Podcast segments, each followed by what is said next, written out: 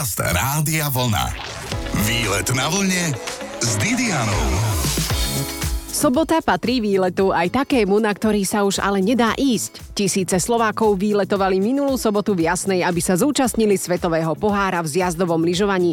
Ako sa takéto náročné podujatie pripravuje, tak to som sa vybrala opýtať šéfa lyžiarského strediska Jasná, plus aby som vás pozvala aj na iný výlet, ktorý sa stále koná. Pozrieme sa do rodného domu Rázocovcov, v ktorom sa môžete zastaviť kedykoľvek pôjdete okolo. Naozaj, je to jedno z mála múzeí, ktoré má stále otvorené. Je tu to práve poludnie, dobré počúvanie.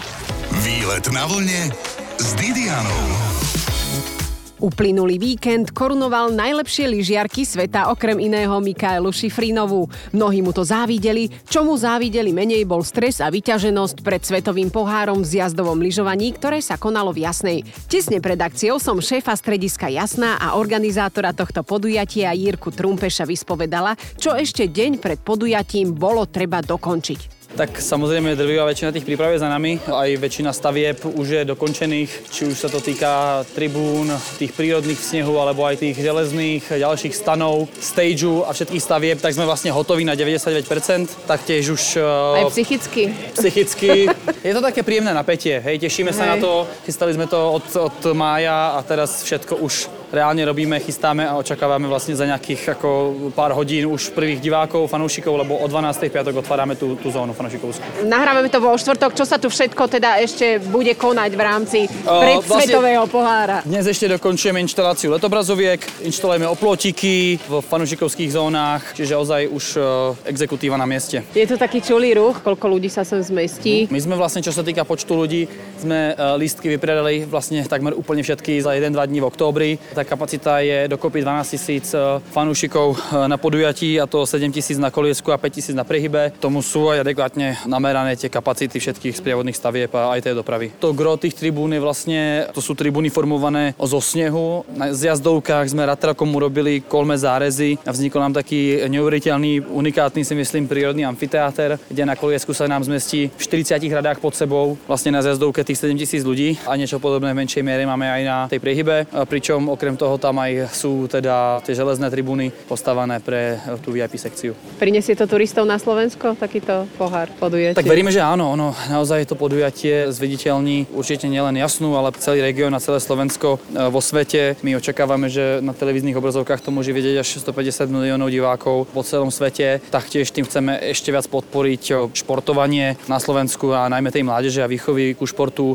Čiže vidíme tam veľký presah pre celé Slovensko. Ako sa správa ideálne ideálny fanúšik takéhoto podujatia? Ideálny fanúšik určite fandí. Tešíme sa na tú neveriteľnú atmosféru, ktorá by tu mala vzniknúť. Taktiež e, je fajn, keď príde včas s predstihom, keď je to fanúšik, ktorý nebude vnášať nejaké zakázané predmety, čo je asi štandardom, že sú zakázané sklenené flaše alebo, alebo zbranie alebo pyrotechnika. si môžem zobrať? tiež nie, ale termosku si samozrejme môžete zobrať, aj nejakú desiatu, prípadne aj nejakú vlajku na fandenie alebo aké, akékoľvek takéto nezávadné predmety si môžu zobrať so sebou. Čo musíte stihnúť a čo fakt nepočka? To zásadné, to gro toho podujatia stále je tá preteková trať. Takže my musíme zabezpečiť naozaj maximálnu kvalitu. Teraz na ňu prší, zajtra musíme ten stav skontrolovať, prípadne upraviť tak, aby splňala tie náročné parametre a samozrejme zabezpečiť e, pre tých divákov, fanúšikov maximálny komfort a bezpečnosť, čiže oplotky, kontroly, koridory, všetko toto ešte dokončujeme, ale ideme podľa harmonogramu, ktorý naplňame, takže je to v poriadku. Vy ste aj šéfom strediska, čo je úplne perfektné. Máte tu všetko svojich ľudí, na ktorých sa môžete spolahnúť, alebo koľko ste ešte prizývali viac ľudí, aby pracovali na Svetovom pohári? Dokopy na tom Svetovom pohári pracuje až nejakých 900 pracovníkov, čo je neuveriteľné číslo, s tým, že máme aj obrovskú posilu od dobrovoľníkov. To sme veľmi vďační, že tá energia je taká, že sa nám dobrovoľníkov prihlásilo dosť a s prípravou pomáha až nejakých 300 dobrovoľníkov. A čo sa týka toho týmu, o ktorom hovoríte, tak je to taká výborná kombinácia ľudí, ktorí pracovali na svetových pohároch e, v rokoch 16 a 21, takže využívame tie skúsenosti z minulých rokov a zároveň partia vlastne odo mňa zo strediska ľudia ktorí poznajú terén, eh, vedia zabezpečiť eh, tie stavby, prevádzku lanoviek, úpravu trati a tak ďalej. Správy hovoria, že zahraniční turisti majú slinu na Slovensko a že si ju nechcú utrieť, ale že chodiť budú aj vďaka Svetovému poháru. O chvíľu o tom, čo treba urobiť, ak chcete byť dobrovoľníkom na takomto podujatí. A potom pôjdeme na výlet do väčšine otvoreného múzea v Liptovskom Mikuláši. Počúvate výlet na vlne s Didianou.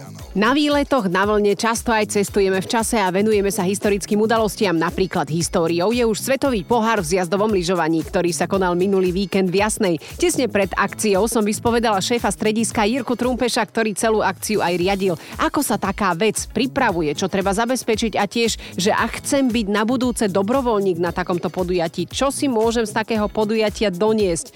Pekné slovo napríklad, to sa ho pýtam.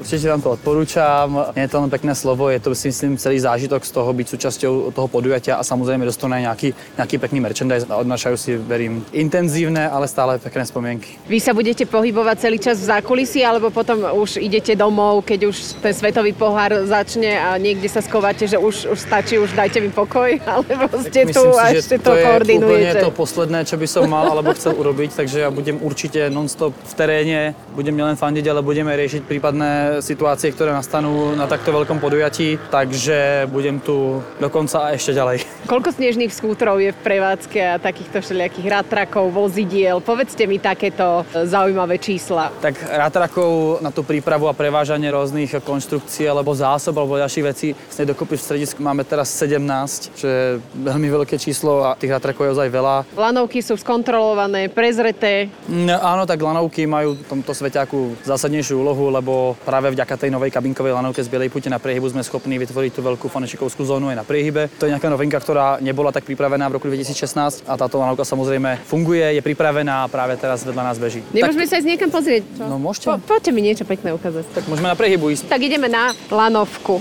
Sedíme v lanovke, táto má koľko kapacitu? Koľko ľudí sa sem zmestí? A táto kabinka jedna má kapacitu pre 15 osôb, 10 sediacich a 5 postojačky. Dokopy za hodinu vie táto kabinka odviezť až 2800 ľudí, čiže to je aj ten hlavný dopravný prostredok. Môžeme do... si stopnúť, že koľko ideme hore? Určite môžete.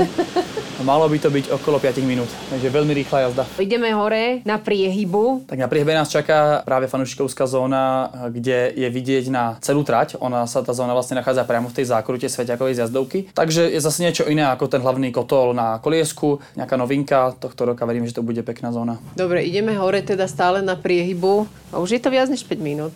Ako tomu kabinka občas pomaluje kvôli tomu, že sa do nej momentálne nakladajú rôzne suroviny alebo materiál práve pre ešte dokončovanie tých stavieb a zásobovanie gastrozariadení zariadení. Výborne, vystupujeme z lanovečky. Práve niečo rýpali do snehu s tou pílou. Čo to robia?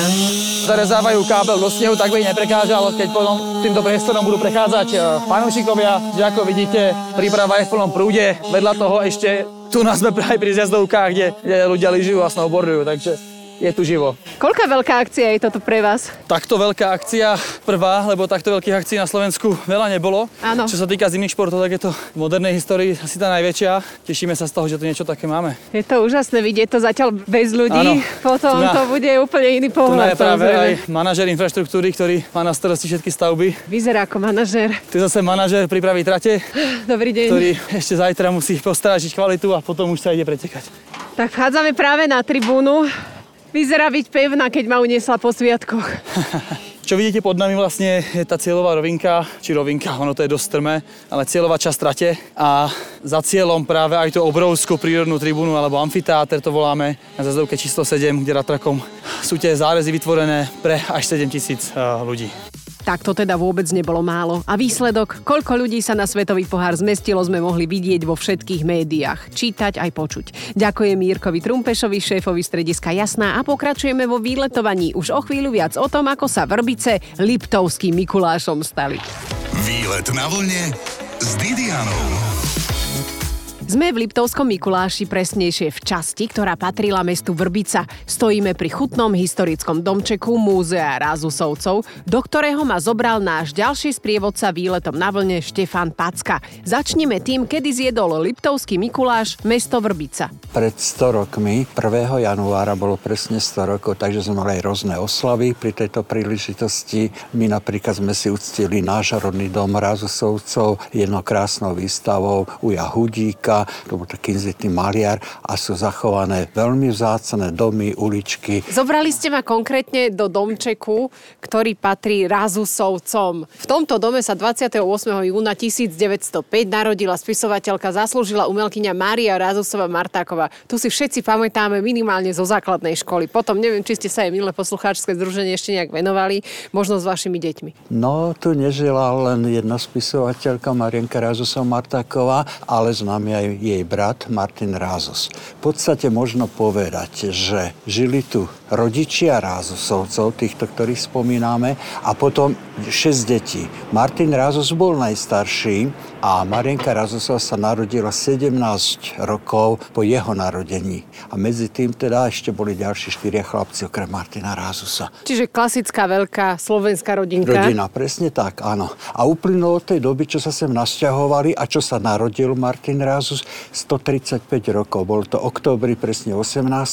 minulom roku. Sme oslali 135. výročie narodenia Martina Rázusa, ale stalo sa to tak, že začiatkom toho roku 1888 sa začal stávať dom, začiatkom leta sa dokončil a v októbri toho istého roku, 18. sa tu narodil v tom prvom domčeku Martin Rázus. Hovorím prvom domčeku, pretože tento dom pozostáva z troch domov. A oni plánovali, že budú mať viac detí. To znamená, že bolo treba rozširovať pôvodný domček. Tak sa potom neskôr postavil stredný domček a potom úplne nakoniec tento, ktorý tu vidíme, ale je zaujímavé, že v tomto treťom dome nikdy Razusovci nebývali preto, že jak postupne deti pribudali a pribúdali aj nejaké izbičky, meškali peniažky a kým tento tretí dom postavili, tak Martin Razus už bol z domu preč. A my tu máme teraz Razusový klub spisovateľov, tu robíme veľa zaujímavých podujatí. To je veľmi, veľmi zaujímavé. Počujete, že tú rodinu si plánovali a potom zbytočne, lebo ten ďalší aj vyrastol. Až toľko plánovali, až to nestihli. No, tak bolo málo peňazí, pretože v Robice aj dvakrát vyhorela a tak to ďalej. Poznáme, Boli to chudobní máme málo ľudia. peňazí. No. to sme zdedili po nich. Áno. Tu pokračuje trošku tá výstava o nich. Toto je panel venovaný mame. Mamka Rázusovie, tak ju tu volali. Rodená Capková bola hlavou rodiny. Nebol hlavou rodiny otec Martina Rázusa. To bol matriarchát. Ona. Bol matriarchát. A tu je ona v obklúčení tej svojej rodiny a jej manžel, čiže Martina Rázusa, otec bol najskôr pltník. Tu na za týmito činžiakmi tečí rieka Váh a tam Liptovsko-Hrádocké panstvo začiatkom 14. storočia vymyslelo, že tam by bolo dobré plťovisko a splavovať drevo až do Komárna. To sa aj zrealizovalo a na Šikovný. základe toho tá dedinka mohutnila, až sa s nej stalo mestečko a mestečko bolo skorej ako Liptovský Mikuláš. Vrbica. Vrbica, áno. O chvíľu viac o tom, že toto múzeum je permanentne otvorené, ak je náš sprievodca Štefan Packa doma. Výlet na vlne s Didianou. Okrem večierky je málo čo stále otvorené, ale sme v múzeu v Liptovskom Mikuláši, ktoré je obývané a teda je možné ho navštíviť naozaj v nezvyčajné hodiny. Ide o rodný dom Rázusovcov, v ktorom žije Štefan Packa, bývalý hotelier a náš sprievodca, ktorý tak ako Jara Zimmerman v múzeu žije aj prednáša. Naozaj máte stále otvorené? Je non-stop otvorené a je treba povedať, že ja už som pomerne starý človek, budem mať 78 rokov a keď Tak som už bol na super. dôchodku pred, ja neviem, koľkým asi 8 rokmi, ma oslovil pán primátor, že čo ja robím ako dôchodca. Ja som spisovateľ aj výtvarník, vydal som asi 20 kníh, tak som mu hovoril... tak si- Nenudíte sa v živote? Vôbec. OK. A on hovorí, no dobre, dobre, ale ja by som vás potreboval dorazu svojej domu. A keď som nastúpil, videl tie priestory, všetko, tak ma to zaujalo a teda som sa dal nahovoriť.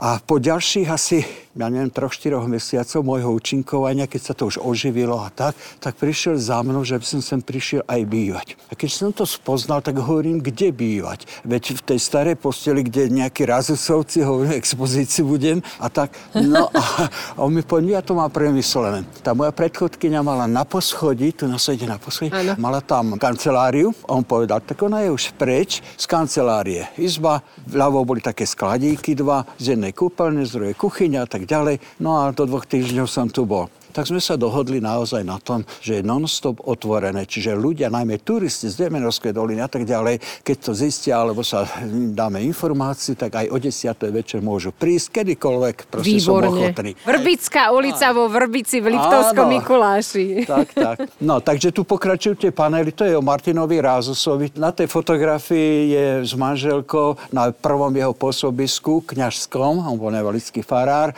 v Pribiline, nedaleko obec. A on mal teda ďalších štyroch bratov. Z toho dvaja sa vyučili za knih tlačiarov, tu bola veľká tlačiareň. Všetkých šesť detí bolo veľmi šikovných, od prírody by sa dalo povedať, ale neboli peniaze, tak nemohli študovať. A napríklad Michal sa vyučil za typografa ešte s jedným svojim bratom Matejom a boli vynikajúci vo svojom odbore. A ten pán Klimeš to bol taký starší pán a jeho tlačiareň bola známa po celom Slovensku ako Klimešová tlačiareň. Tlačili knihy a kalendáre a časopisy pre celé Slovensko. Keď bol starý pán taký už chorlavejší, a oni boli veľmi šikovní, tak im to dal do takého nájmu, tú tlačiareň. Oni ju ďalej zvelaďovali. A keď bol už veľmi chorý, tak im ju za symbolický peniaz predal. Až došiel rok 1948, tlačiareň sa znárodnila a bratov Rázusovcov chceli vyhnať. Napokon sa nejaký súdrh zlutoval a obaja bratia Rázusovci tam mohli dokončiť ako radoví pracovníci v tej tlačiarni.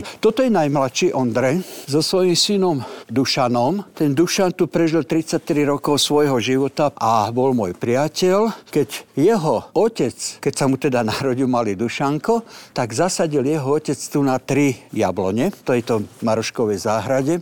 Tá jabloň za tým Tisom je prvá, tu bola niekde druhá, tretia. Tie dávno už vyhynuli prirodzene. Tá jedna je zachovaná, rodí stále nádherné jablká a na Slovensku iba na dvoch, dvoch lokalitách existuje. Ak pôjdete okolo domu Rázusovcov v lete, možno vám dá Štefan Packa aj z tej jablone ochutnať. Za okamih sa sem vrátime. Počúvate výlet na vlne s Didianou.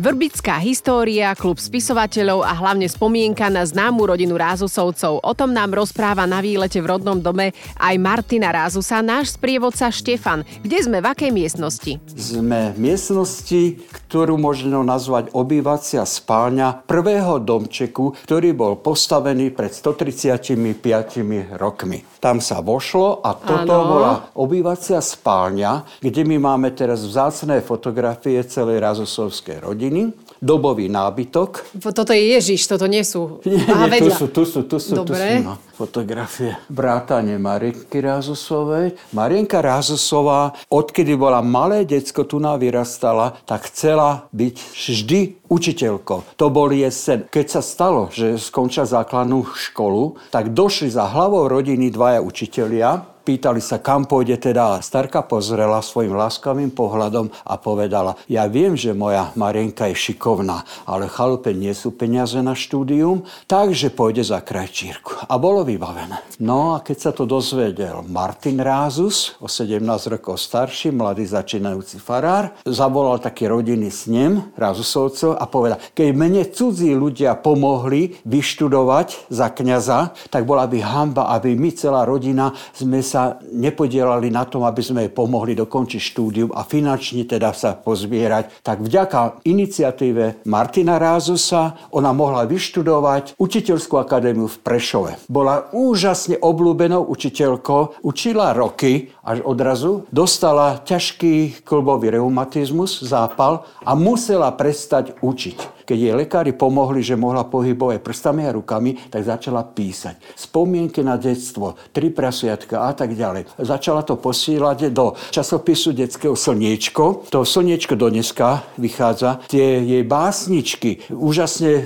boli populárne po Slovensku. Potom ju redakcia nakriatla, aby vydala knihu. Vydala jednu knihu, potom ich bolo 30 a stala sa najznámejšou slovenskou poetkou pre deti a mládež. Tri prasiatka bola skvelá a... knižka. Milovala no. som ju a nebyť tej choroby, znie to veľmi nepríjemne, tak by sme nemali spisovateľku Marinku Razosu Martakov zase. No a tu máme ešte... Tam máte zimu. Toto je kuchyňa s dobovým riadom a tak ďalej. Tuto sú dvere do prvého domčeku. Uvedome si, že 135 rokov takto to bolo postavené. Áno. Tu bol veľký kotol, tu vidíte poškodený akoby vodovodný kohúti, že pred 135 rokmi mali ráno teplú vodu razosové deti, keď sa pralo teplá voda. To bolo málo ktoré chalupe také niečo. To bol veľmi dobrý majster, ktorý to tak urobil. Toto je zaujímavosť, neviete na čo to je určite? Vyzerá to ako zvon, ale nie je to z gumy. Je to z gumy nie. Takmer po celom Slovensku sa kapusta v súde šlapala. Aha. Ale v časti Liptova sa takto tlkla. Dobre, a vchádzame do ďalšej miestnosti. miestnosti. Keď sa rekonštruovalo koncom 80 rokov po odchode Rázosovcov, tak sa vymenali okrem iného okna. A bol tu zrejme jeden dobrý majster a tie okna boli vonku vyhodené, že sa idú teda dať preč a nové okna idú. A bol tam nejaký ujko, ktorý bol zrejme taký pozorný a hovorí, tie okná sú dosť dobré. A to už sa idú vyhodiť, že áno. Nepovedal nič, odložil ich, potom urobil toto, taký podstavec. Áno. A toto sú pôvodné okná, na ktorých máme my teraz výstavu, ktorá šetrí priestor, lebo je to obojstranné čo je určite inšpiratívne aj pre ďalšie múzea podobného typu, alebo aj pre vás zo starého okna chalupy si vyrobiť rámy na fotky. O chvíľu pokračujeme z rodného domu Rázusovcov v Liptovskom Mikuláši, kde sa v lete konajú aj grilovačky. Výlet na vlne s Didianou. Na čom bola kedy zbohatlo mesto Liptovský Mikuláš, aj o tom si povieme v dome Rázusovcov, kde práve výletujeme so Štefanom Packom, ktorý mi rozpráva príbehy nielen o slávnej rodine Rázusovcov. Liptovsko-hrádocké pánstvo založilo 1412 a išlo Pltnico. Pltnico išlo staročia až v 19. storočí. Medzi tým vzniklo mesto. V 19. storočí sa postavili kožiarské závody a garbiarské, vtedy najmodernejšie v celej Európe. A dlhé roky tak fungovalo. Na tom zbohatol Mikuláš, potom boli Liptovský. Bohaté, Liptovský, potom, svety, potom boli obidve mestečka tak prerástli, že jednoducho bolo treba to nejako rozumne už doriešiť a stalo sa to v roku 1924 tu máme aj vtipný názov, ako sa Vrbica za Mikuláš vydal. Dva roky sa poslanci hádali z jedného mesta, z druhého, ale 1. januára 24 Vrbica ustúpila a vznikol Liptovský svätý Mikuláš. Pred 100 rokmi v podstate. Tu máme významných Vrbičanov, Pavol Socha, my sme teraz skončili výstavu obrovskú. To bol maliar Socháň, zakladateľ Slovenskej národopisnej fotografie s veľmi zaujímavým osudom. Ale tu máme ešte jedného pána, Jan Borbisk, bez ktorého by Martin Rázus nebol osobnosťou, ako je. Pretože keď Martin Rázus skončil školu, tak prišli tiež učitelia z tej evangelickej školy za Starkov, že či pôjde za právnika nejakého farára alebo čo. A starka povedala, nie sú chalupe peniaze na štúdiu. Ja viem, že Martinko je strašne šikovný, ale žiaľ, nemáme peniaze tak tí učiteľe sa vrátili nešťastní, že naozaj za desiatky rokov taký, taký talent šikovný nebol. však. Taký šikovný. No. A oni boli ako učiteľe evangelické aj kronikári tej evangelickej cirkvi. A tam našli taký krátky zápis, že z Mikuláša sa odsťahovala jedna rodina, ktorá mala príbuzných v Nemecku. No a tí pozvali tú rodinu žijúcu tu na, že tak sa im dobre darí, že poďte aj vy do Nemecka. Tak tá rodina sa odtiaľ to odsťahovala. A tí učiteľia z tej krátkej správy vedeli, len názov tej rodiny, Borbisová, a mestečko také maličké pomerne v Nemecku. A teraz, keď chceli tomu Martinovi pomôcť, tak jeden hovorí, no skúsme tam napísať, ale však nemáme ani adresu. Ale vieme mestečko a vieme rodinu, ako sa volá. Napísali, veľa od toho nečakali, Onedlho ale došla odpoveď, veľmi zaujímavá, že ak je pravda, čo ste napísali v liste, nevidíme problém, aby sme financovali štúdia toho šikovného Martinka Rázusa. Vďaka tomu Martin Rázus išiel študovať do Banskej Bystrice na gymnázium, no z Banskej Bystrice išiel študovať potom do Kišmarku na slávnej evangelické gymnázium, odtiaľ išiel študovať teológiu do Bratislavy a stále bol vynikajúci študent. Tak mu ešte dali za odmenu ročnú stáž v zahraničí v škótskom Edinburgu. A potom sa vrátil a začínal to ako farár a tak ďalej. A potom sa stal politikom veľkým a tak ďalej. A nebyť ale Bor Borbisa, ktorý bol reprezentant nemeckej rodiny, tak by bol radový krajčír. Tak to je príbeh veľmi zaujímavý. A tu opodiaľ je jedna dlhá ulica, ktorá sa volá ulica Jana Borbisa podľa tohto pána. Ďakujem Štefanovi Packovi, ktorý býva v dome Rázusovcov v Liptovskom Mikuláši, ktorý slúži ako múzeum. A v jeho záhrade sa počas pekného počasia konajú zaujímavé akcošky. V samotnom dome je klub spisovateľov a môžete sa ísť do múzea vďaka tomu pozrieť kedykoľvek, keď pôjdete okolo a otvoria vám. Sme radi, že môžeme výletovať takto na vlne vždy sobotu o 12. Prajem deň ako z obrázku. Počúvajte výlet na vlne s Didianou v sobotu po 12.